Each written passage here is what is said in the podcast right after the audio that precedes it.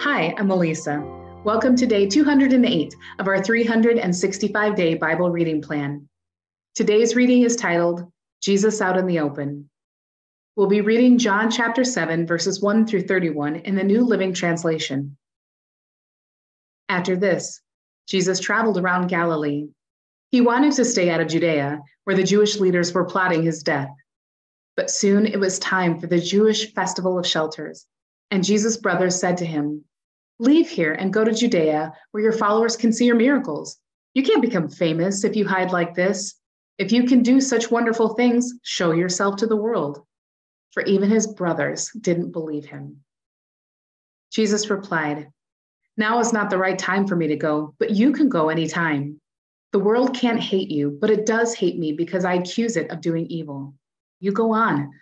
I'm not going to this festival because my time has not yet come. After saying these things, Jesus remained in Galilee. But after his brothers left for the festival, Jesus also went, though secretly, staying out of public view. The Jewish leaders tried to find him at the festival and kept asking if anyone had seen him. There was a lot of grumbling about him among the crowds. Some argued he's a good man, but others said he's nothing but a fraud who deceives the people but no one had the courage to speak favorably about him in public, for they were afraid of getting in trouble with the Jewish leaders. Then, midway through the festival, Jesus went up to the temple and began to teach. The people were surprised when they heard him. How does he know so much when he hasn't been trained? They asked. So Jesus told them, My message is not my own, it comes from God who sent me. Anyone who wants to do the will of God will know whether my teaching is from God or is merely my own. Those who speak for themselves want glory only for themselves, but a person who seeks to honor the one who sent him speaks truth, not lies. Moses gave you the law, but none of you obeys it. In fact, you are trying to kill me. The crowd replied, You're demon possessed. Who's trying to kill you? Jesus replied, I did one miracle on the Sabbath, and you were amazed. But you work on the Sabbath too, when you obey Moses' law of circumcision Actually, this tradition of circumcision began with the patriarchs long before the law of Moses. For if the correct time for circumcising your son falls on the Sabbath, you go ahead and do it so as not to break the law of Moses. So why should you be angry with me for healing a man on the Sabbath? Look beneath the surface so you can judge correctly.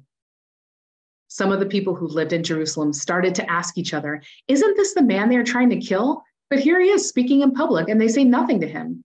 Could our leaders possibly believe that he is the Messiah?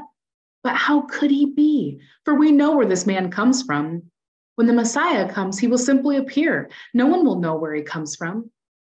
While Jesus was teaching in the temple, he called out, Yes, you know me, and you know where I come from. But I'm not here on my own. The one who sent me is true, and you don't know him. But I know him because I come from him, and he sent me to you. Then the leaders tried to arrest him, but no one laid a hand on him because his time had not yet come.